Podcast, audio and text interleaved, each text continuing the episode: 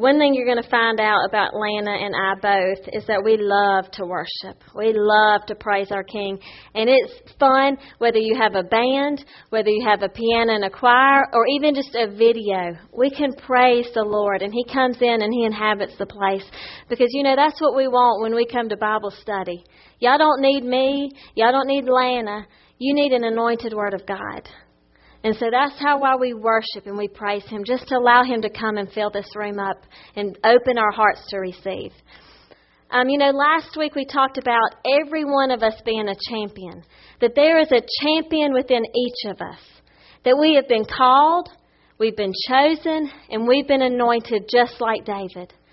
And then through Lana we saw and we learned that but we have to stay following our King, right? Where He said, come and follow me, we've got to stay behind Him and follow Him to be a champion. And then we also talked about, or Lana talked about, how we needed to count the cost.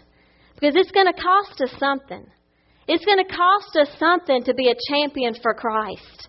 There's going to be sacrifices that are going to have to be laid out on the table. But I want to ask you the question tonight. What do you do when you know there's a champion within? You know that God has given you everything that you need for life and godliness. And there's no more excuses. But then a roadblock comes. The giant comes in front of you. And you know you're a champion, but it's hard. What is going to be the driving force in your heart that pushes you through? I want you to think about that question as we watch this short little video about Tim Tebow.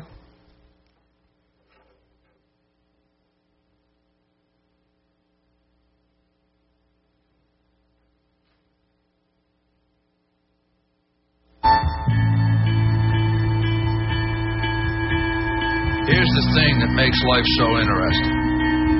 The theory of evolution claims only the strong shall survive. Maybe so. Maybe so. But the theory of competition says just because they're the strong doesn't mean they can't get kicked. That's right. See, what every long shot come from behind underdog will tell you is this. The other guy may in fact be the favorite. The odds may be stacked against you, fair enough. But what the odds don't know is this isn't a math test.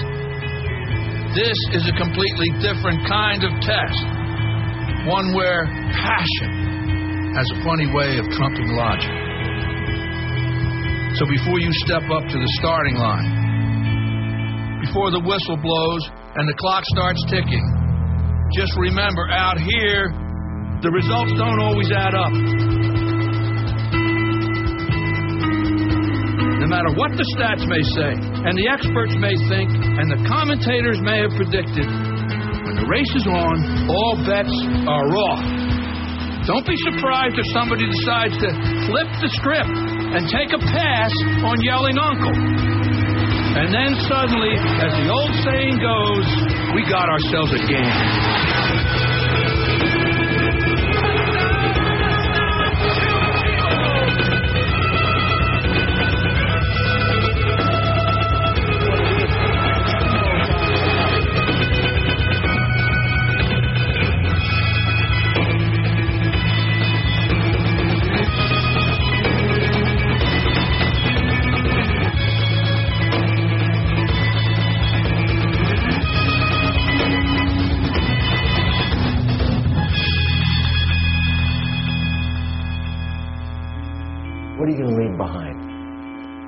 Something uh, that people can look back and say is that this kid gave his heart to us. He gave his heart to the University of Florida. He gave his heart to the fans. Uh, and every time he stepped on this field, he gave everything he possibly had. Not that he won every game. Not that he was the best player. Uh, not that he won the most games or most championships. But that he cared and he loved us and he left everything on this field.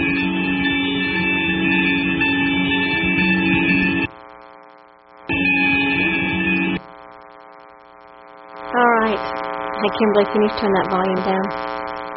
There's that little buzz. Y'all hear it?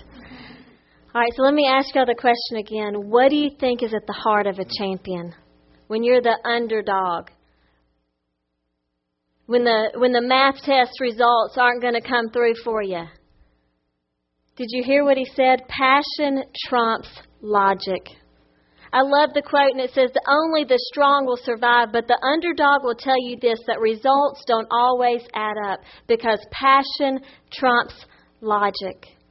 And then at the end, when the announcer was um, interviewing Tim Tebow, he said, what do you want to be remembered by?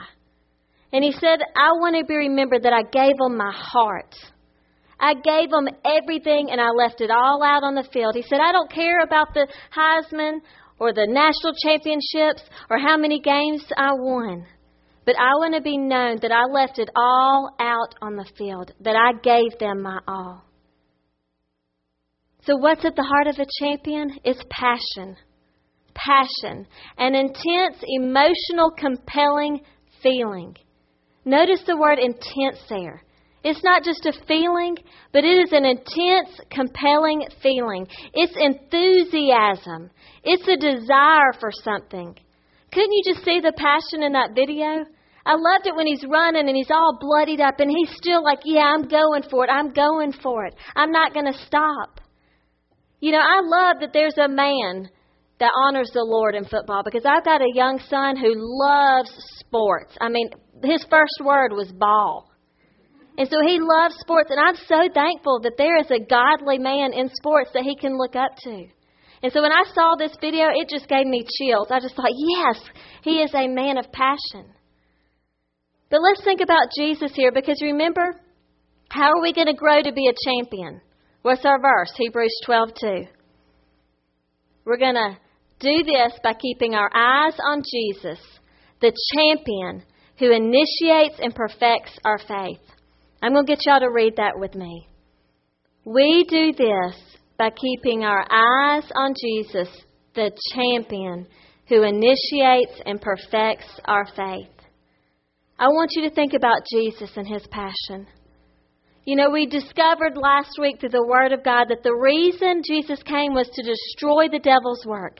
And he did that so that he could seek and save the lost. And what was the result? We saw that he triumphed over every evil spiritual tyrant at the cross, right? And what did it say? He marched them naked through the streets. He had ultimate victory. But you know, Jesus' life wasn't easy, was it? I mean, you think about when he walked into ministry, forty days in the desert, tempted by the devil. And then he comes out and the Pharisees of his own people reject him over and over again. He goes to his hometown to perform miracles, and the people want to get rid of him and throw him over the cliff. His disciples deserted him at times, especially when he gets to the Garden of Gethsemane and he asks them, just stay awake and pray, watch and pray that you don't fall into temptation. And the three closest to him, what do they do? Fall asleep. So what was it in Jesus that pushed him through to the end? Let's look at Luke twenty-two right now.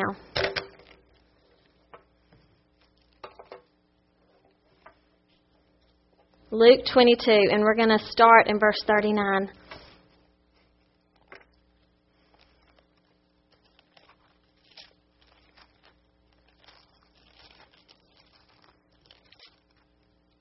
Luke twenty-two, thirty-nine through forty-four. Jesus went out as usual to the Mount of Olives, and his disciples followed him. On reaching the place, he said to them, pray that you will not fall into temptation. He withdrew about a stone's throw beyond them, knelt down, and prayed, Father, if you are willing, take this cup from me. Yet not my will, but yours be done. An angel from heaven appeared to him and strengthened him, and being in anguish, he prayed more earnestly, and his sweat was like drops of blood falling to the ground. Right here, in this time in Jesus' life, we see Jesus as one hundred percent human, yet being one hundred percent God. We see that he had anguish in his soul. Another version said he was anguish in his soul, his soul being his mind, his will, and his emotions. The human side of him that was toying and just fretting over the pain and the horror that he was about to go through. With such intensity, he prayed that blood came out of his pores as sweat. You know, when you look back at the history of crucifixion, most of the documents say that most criminals would die on the whipping table. That when they got to the point where they had the cat of nine tails put on their back over and over again, they would die from the pain. They would die from the flesh being opened up and the organs being exposed. And I know it is excruciating. But I heard a preacher say this once. What was it that drove Jesus even past that pain to the cross? You know, what was it that pushed him through that anguish in that soul and the horror that was going on in his body to go straight for the cross? I want to suggest to you it was passion. It was passion that trumped logic. It was passion that was going to push him through to the end to fulfill his Father's will. It was blood, sweat, and tears. The passion that pushed him through the agony to say, not my will be done, but thine. And I think it's the same thing for you and I. Even as we take our journey on this earth, it's going to be passion that keeps us moving forward when logic says there's no way. When doctor reports say there is no way. When children who have been reckless and, and gone off their own way and you think there's, they're never coming home, it's going to be passion that keeps you praying for that lost son or daughter. Because logic of the earth is going to tell you there's no way. So as a champion for Christ, we got to look at the passion within us. I want us to go now to Acts, and we're going to look at the passion of the early church. And it's Acts twelve. And we're going to start in verse one, so just get to Acts twelve.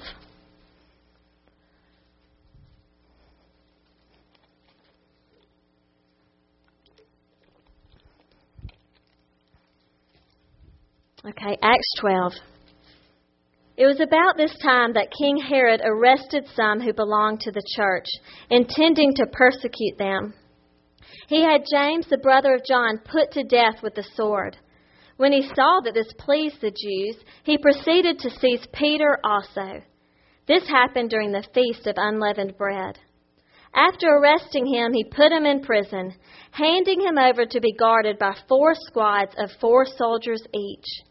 Herod intended to bring him out for public trial after the Passover. So Peter was kept in prison, but the church was earnestly praying to God for him.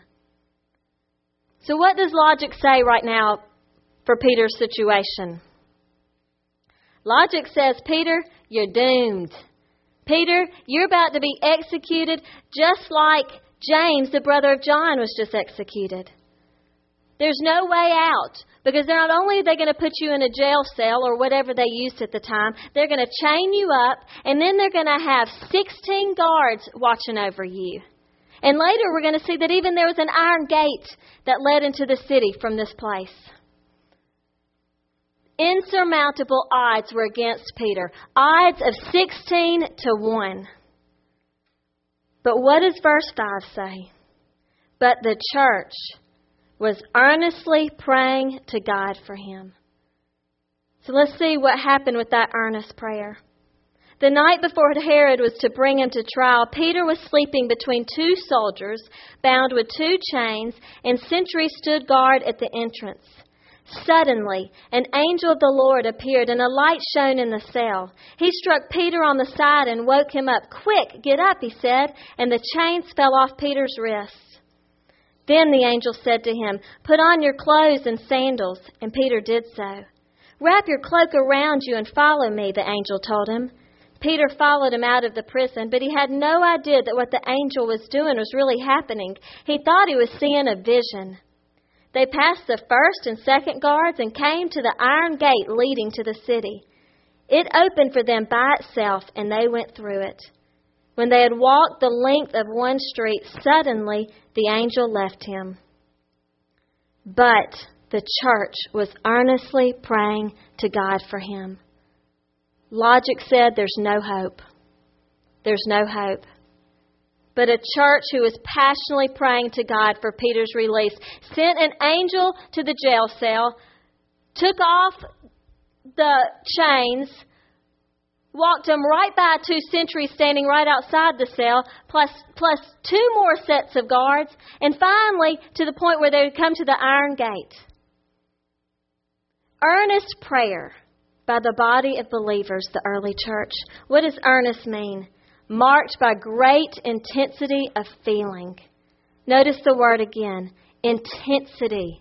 Passion, an intense emotion, intense feeling, an intense compelling desire. And here we see the church praying with that intensity in prayer for the release of Peter. You see, there's power in pri- passion. There's power with passion in our prayers and in our desire to fulfill God's will, because passion will trump logic. What I love here in verse ten is that when they got to the iron gate, how does it say the iron gate opened?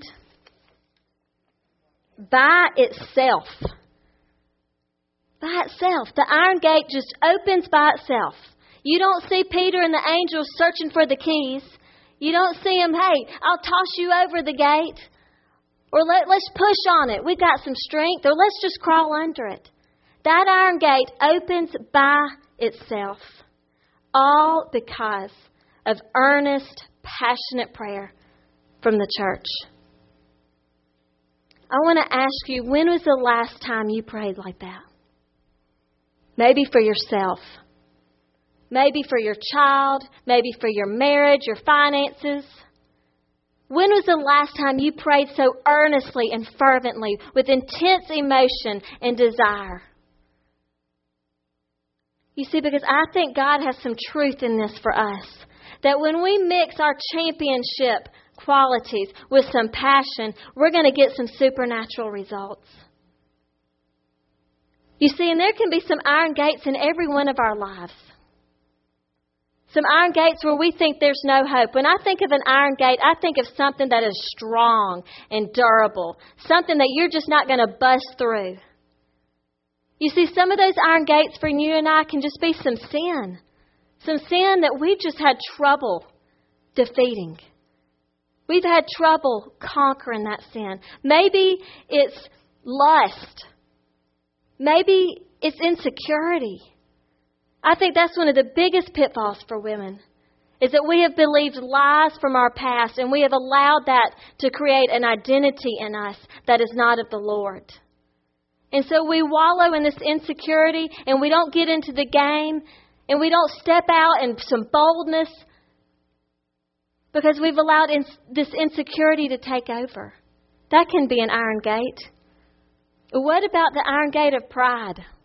That's an ugly word.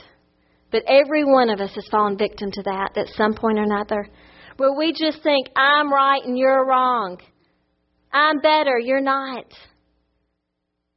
But I want to suggest to you tonight that with some passionate prayer, some intense emotion going after God, these iron gates can open by themselves for us, because it's going to be God Almighty who opens these gates. It's not going to be you and I's effort. I said that wrong, I know. It's not going to be our effort. But what it takes is that we stir up some passion within us. James five seventeen says that the earnest prayer of a righteous man has great power and wonderful results. The earnest prayer, the great intensity prayer of a righteous man. This verse used to trip me up a little bit, because I'd read that and I'd be like, yeah, yeah, Lana can pray and she's righteous and it's going to have some great power and wonderful results. Or my sister over here has, is righteous and she's going to pray and there's going to be some great power and wonderful results. Because you see, when I read this, I thought, well, the righteous was like how good I am. What kind of good deeds did I do? You see, really, I was reading this as a self-righteousness. And that's not at all what the Word of God tells us. What He tells us is that when you have accepted Jesus Christ, He has clothed you with His righteousness, His purity, His holiness. So when you read this verse, you are righteous if you are in Christ Jesus. He has given you everything you need which pertains to life and godliness. So you can pray with this fervency, with this earnest, and produce good and powerful results. Tim Tebow, some of his teammates, I wanted to see what his new team, um, teammates were saying about him. Because, you know, last year at the end of the season, he got traded from the Broncos to the Jets. I think that's right. My, my son was quite disappointed in that. But because he said, Mama, they're not a good team. And I said, well, we're, they're going to bring some light into that team like we sang about tonight. But so I was interested to see what were his new teammates saying about him. And so actually the quarterback, the first string quarterback, said this about him. He said, some guys have it and some don't. It's the passion within Tim Tebow. He said, you see it all the time. You see it in the lunchroom. You see it in the gym. You see him walking down the hallway. You see it on the field. It's the passion within him that gives him that oomph. Have you ever just met someone, whether it be in your workplace, in your church, in your family, and you just thought they've got that oomph to them? You see, I think that secret is passion. I want to ask you what, right now, if you did a survey with all your fellow teammates for the Champions for Christ, what they would say about you and your passion, what would they say? I had a young lady come up to me after the morning session, and she said, I actually asked my children that once.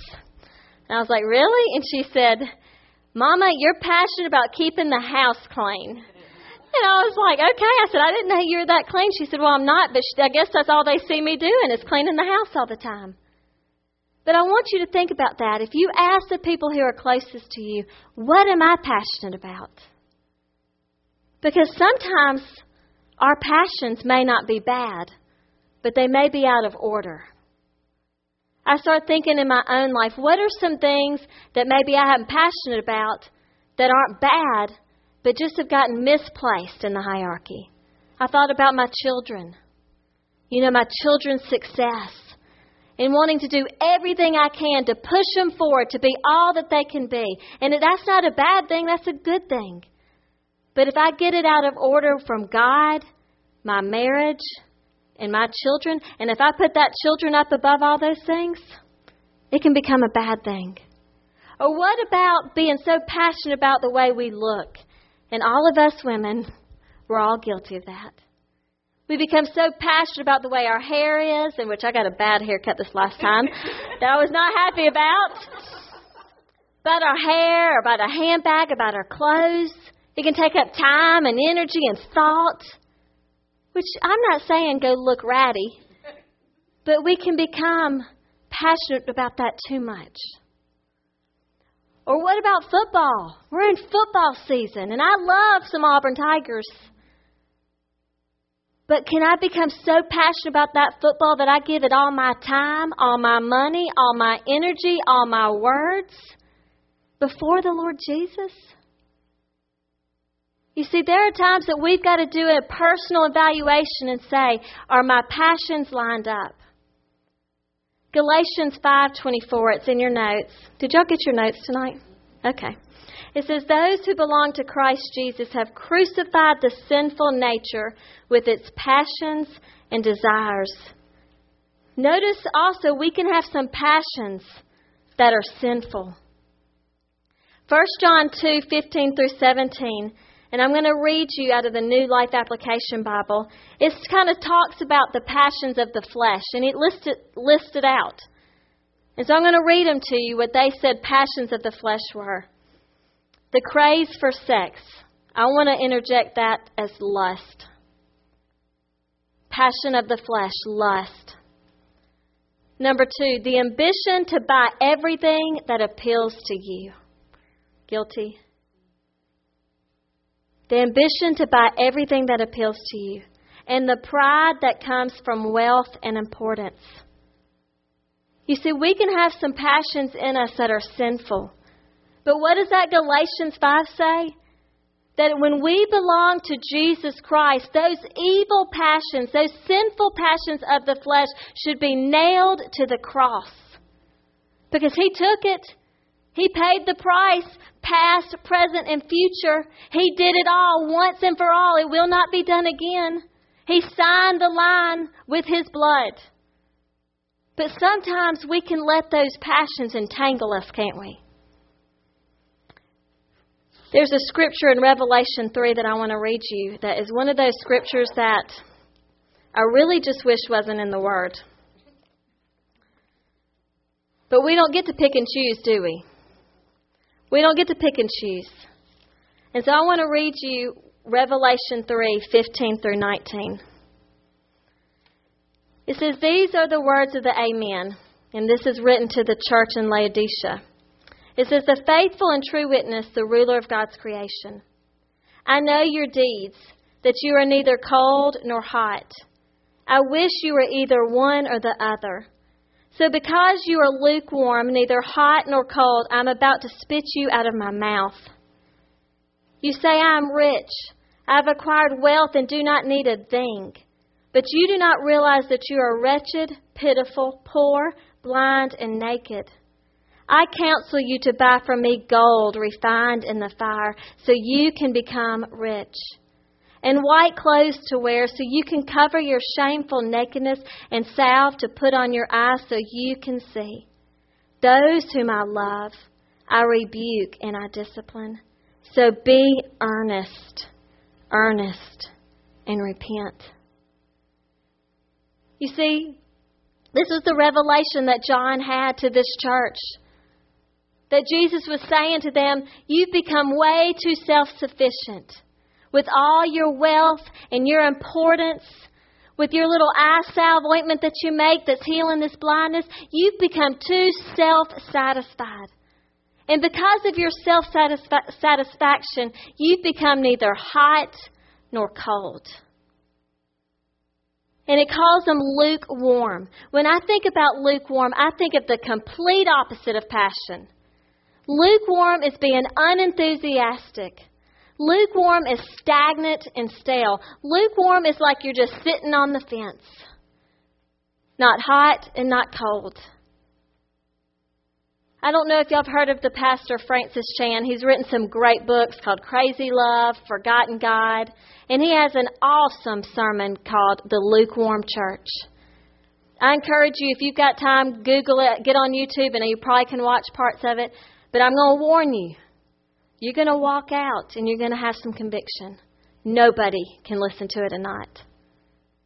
But what Francis Chan says, that there is such a holy fear in me of this scripture and this truth, that he says, I ask myself this question often.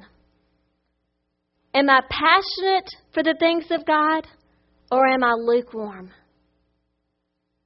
You know, this is that scripture that calls me to tremble. I don't fully understand it. I'm not going to sit up here and tell you I do.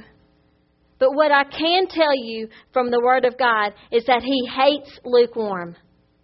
He hates lukewarm. Neither hot nor cold, and I'm going to spit you out of my mouth. It so disgusts the Lord, we're not passionate for Him, that He wants to spit us out of His mouth. And I sit there and think, God, that's pretty harsh. But I think that God, when He says this, He's thinking, do you see the passion I gave you? Do you see that I sent my own Son, fully God and fully human, to take it all for you? Every disease, every sin, every trial, every sorrow. He did it with passion. He gave His very best. And so He looks for people and He says, I need one who's passionate for me, that's going to lay down their life, lay down their worldly desires, and say, here am I, just like those songs we're singing. I stand with arms raised, my heart abandoned. He wants people with hearts abandoned, full of passion for Him. You see, God is drawn to passionate people. I'm just going to list some of these from the Word of God. Moses. Moses was such a man of passion that when he, when he was in the desert, and one of his fellow Hebrew brothers was knocked down by an Egyptian, he went and just killed him.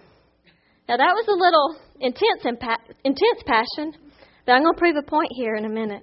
Abraham, he was so passionate that he radically obeyed God when God said, go up that mountain and take your beloved son Isaac and offer him as a burnt offering.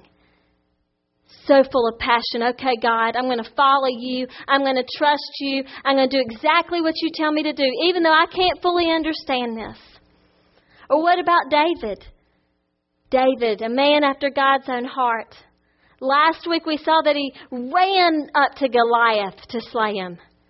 David, when they were bringing the Ark of the Covenant back to the temple, David, as the king, takes off all his royalty and dances and whirls around in his ephod just to ruin his reputation and have his wife despise him.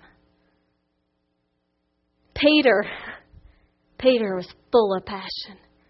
Just like Lana said last week, when Jesus called him out of the boat and said, "Follow me," Peter drops everything and immediately follows him.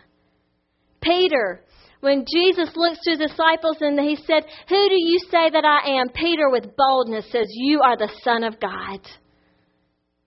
Or what about when they're in that garden and Jesus has just sweat blood and anguish and toiled, and Peter's already fallen asleep, but when those guards come to take Jesus, what does Peter do?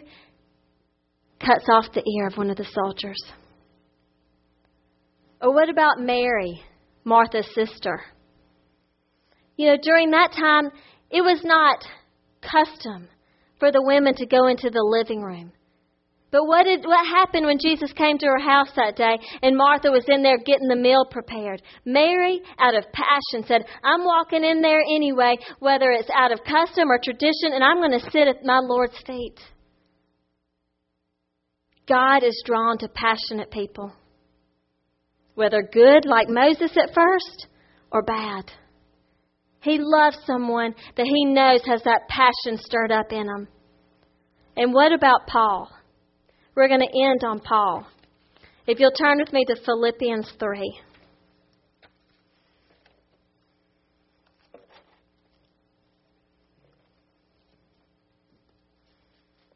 Philippians three. And we'll start in verse, midway through verse four. And this is Paul speaking, and he says, "If anyone else thinks he has reasons to put confidence in the flesh, I have more. Circumcised on the eighth day, of the people of Israel, of the tribe of Benjamin, a Hebrew of Hebrews, in regard to the law, a Pharisee. As for zeal, persecuting the church. As for legalistic righteousness, faultless." This was the pre-Damascus Paul. Do you notice the passion that was even in within Paul then?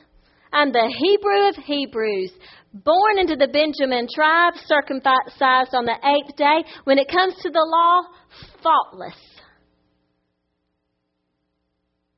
Paul had passion enough to believe in all that, where he would go and persecute the Christians, go and kill them, go and look for them to take them out. I sometimes have thought, God, couldn't you have chosen someone without such an ugly past? Couldn't you have chosen someone who wasn't killing the same people that you came to save? And you know what I think when I ask that question? That God looks down and says, "Now there's a man I can use. There is a passionate man willing to sacrifice everything for a cause."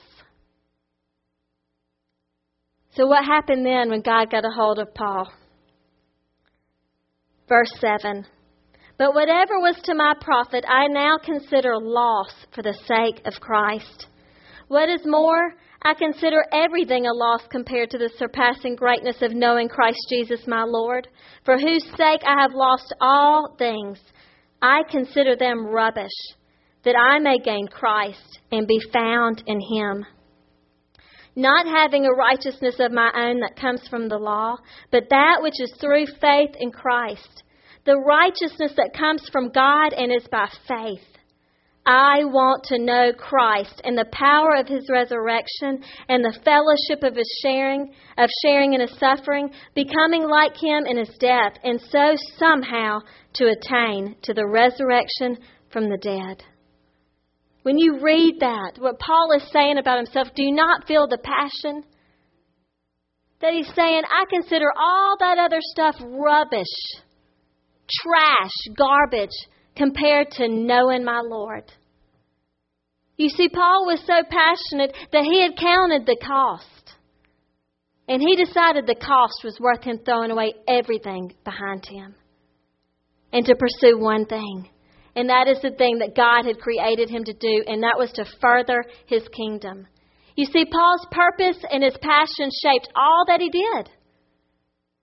Paul accomplished so much in his two decades of ministry. Paul started at least fourteen known churches. If you study it, they think he started way more than that through all the different converts um, that he made for Christians in the different cities. But fourteen known churches. He wrote at least thirteen books of the Bible. Some people believe he also wrote Hebrews, so that would make it fourteen. Paul was passionate about his purpose, and he pursued it at all cost. And he accomplished so much in his two decades of ministry that that passion he started is still going strong this day, two, over two thousand years later. See, God looked for a man with passion. And I think he's looking still right now for some women to have some passion within.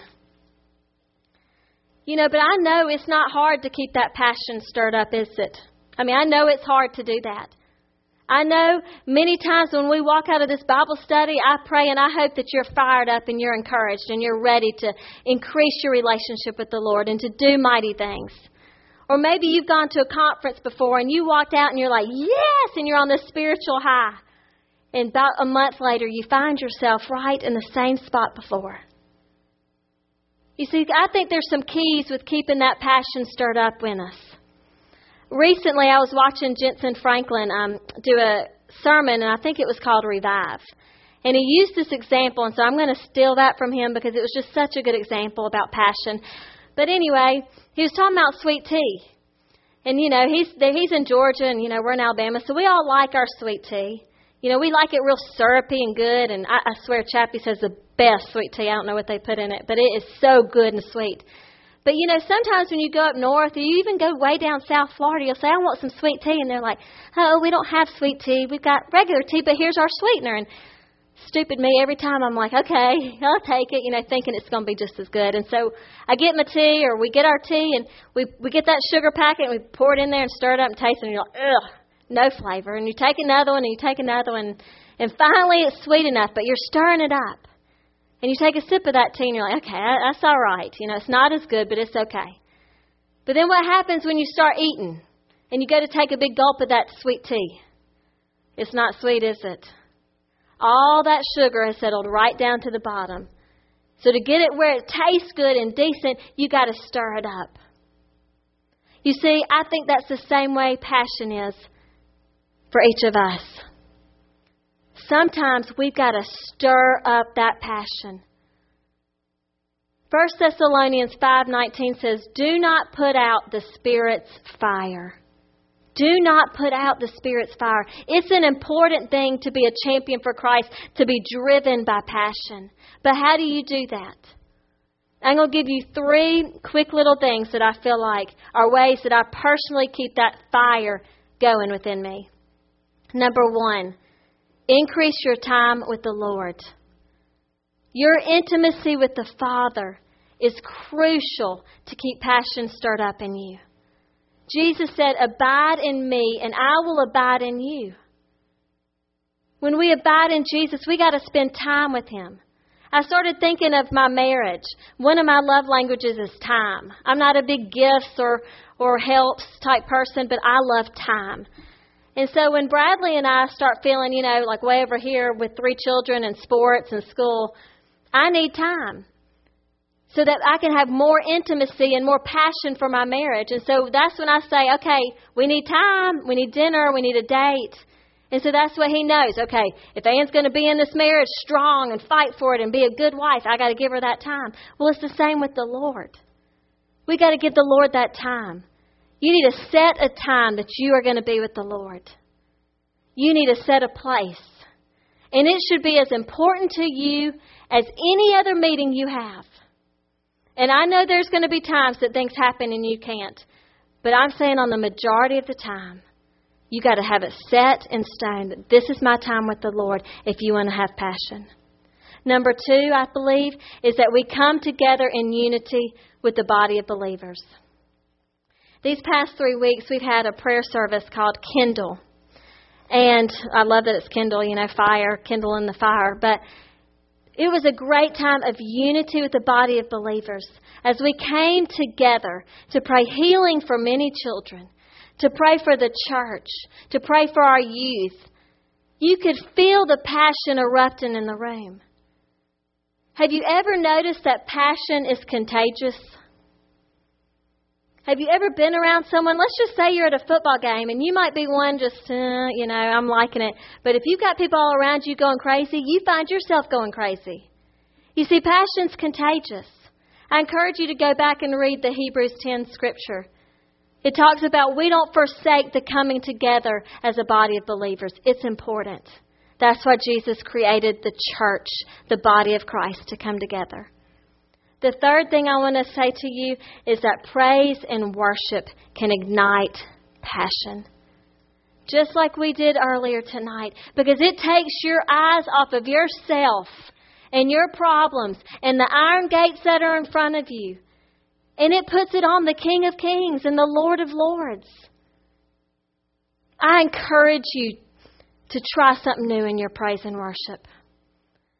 I encourage you to open your hands. I encourage you to sing a different song. I encourage you to shout to the Lord. But praise and worship can ignite a passion within you. It did for me. I'll be honest. It did. About six years ago. I would go really passionate when I'd go to some rock concerts. I don't even want to tell you those bands. But then when I went to an actually Holy Spirit fired up concert that was praising the Lord, it ignited something in me. So praise and worship can stir up that passion. Tomorrow night, we've got a great event coming to our, I mean, at our church at six o'clock in the um, Contemporary Center, Worship Center, Ignite, where we're going to come together and we're going to worship and we're going to praise and we're going to hear testimonies of how people have overcome by the blood of the Lamb and the word of their testimony. So I invite all of you, come. Be ignited with some passion. I want to leave you with one more man of passion that I want to share with you. And his name is Winston Churchill. And I'm not a big history buff, but this just really spoke to me. Winston Churchill, on May thirteenth, nineteen forty, became Great Britain's Prime Minister. And during this time, it was the beginning of World War Two, and Adolf Hitler was just roaring across Europe. And they seemed like an unstoppable force, and they were taking country after country for the Nazi Germany. At that point in history, Great Britain wasn't certain if they were going to survive or not. And Winston Churchill comes to be the Prime Minister. And I want to read to you part of his speech. This is what it says. I would say to the House, as I said to those who have joined the government, I have nothing to offer but blood, toil, tears, and sweat. We have before us an ordeal of the most grievous kind. We have before us many, many long months of struggle and of suffering. You ask, what is our policy? I will say, it is to wage war by sea, land, and air, with all our might and with all the strength that God can give us, to wage war against a monstrous tyranny never surpassed in the dark. That is our policy. You ask, what is our aim? I can answer in one word, victory. Victory at all cost. Victory in spite of all terror. Victory, however long and hard the road may be. For without victory, there is no survival. Winston Churchill became one of the greatest champions in the twentieth century. He was known for his passionate spirit to lead Great Britain in victory during World War Two. For each of us to rise up a champion at this hour for the kingdom of God. It might mean that we offer up some blood, some sweat, and some tears. But I can tell you what I believe through the Word of God, through all these different characters in the Bible, that what will push you through to the very end when the insurmountable odds are against you is passion. passion in your prayer life, passion in your desire to fulfill God's will. Passion will push you through when when all of logic says there's no hope. So I encourage you, stir it up. Stir up that passion within. For the kingdom of God is at hand. Before we leave tonight, I've got a video I want you to watch, because every time I watch it, it stirs up some passion in me. So y'all watch the screen. The Bible says, my king is the king of the Jews. He's the king of Israel. He's the king of righteousness. He's the king of the ages. He's the king of heaven. He's the king of glory. He's the king of kings. And he's the Lord of lords. That's my king. I, I wonder, do you know him? My king is a sovereign king. No means of measure can define his limitless love. He's enduring. Strong. He's entirely sincere. He's eternally steadfast. He's immortally graceful. He's imperially powerful. He's impartially merciful. Do you know him? He's the greatest phenomenon that has ever crossed the horizon of this world. He's God's Son. He's a sinner's Savior. He's the centerpiece of civilization. He's unparalleled. He's unprecedented. He is the loftiest idea in literature. He's the highest personality in philosophy. He's the fundamental doctrine of true theology. He's the only one qualified to be an all-sufficient Savior. I wonder if you know him today. He supplies strength for the weak. He's available for the tempted and the tried. He sympathizes and he saves. He strengthens and sustains. He guards and he guides. He heals the sick. He cleanses the lepers. He forgives sinners. He discharges debtors. He delivers the captives. He defends the feeble. He blesses the young. He serves the unfortunate. He regards the aged. He rewards the diligent. And he purifies the meek. I wonder if you know him. He's the key to knowledge. He's the wellspring of wisdom. He's the doorway of deliverance. He's the pathway of peace. He's the roadway of righteousness. He's the highway of holiness. He's the gateway of glory. Do you know him? Well, his life is matchless. His goodness is limitless. His mercy is everlasting. His love never changes. His word is enough. His grace is sufficient. His reign is righteous. And his yoke is easy. And his burden is light. I wish I could describe him to you. He's indescribable. He's incomprehensible. He's invincible. He's irresistible. Well, you can't get him out of your mind. You can't, you can't get him off of your hand. You can't outlive him, and you can't live without him. Well, the Pharisees couldn't stand him, but they found out they couldn't stop him. Pilate couldn't find any fault in him. Herod couldn't kill him. Death couldn't handle him, and the grave couldn't hold him. Yeah! That's my king. That's my king.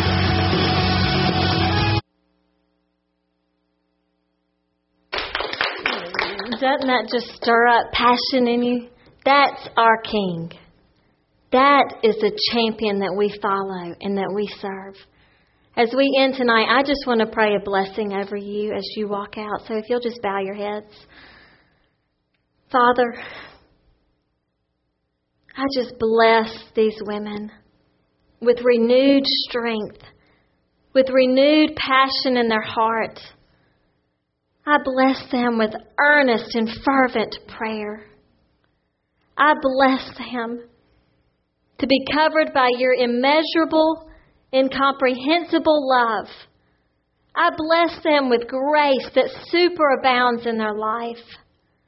I bless them with hope that never fails. I bless them with strength that confounds the mighty. I bless their hearts to be stirred up with the fire within, that they may come together as the kingdom of God and ignite, ignite a great force for your name. I pray this in Jesus' name above all names. Amen.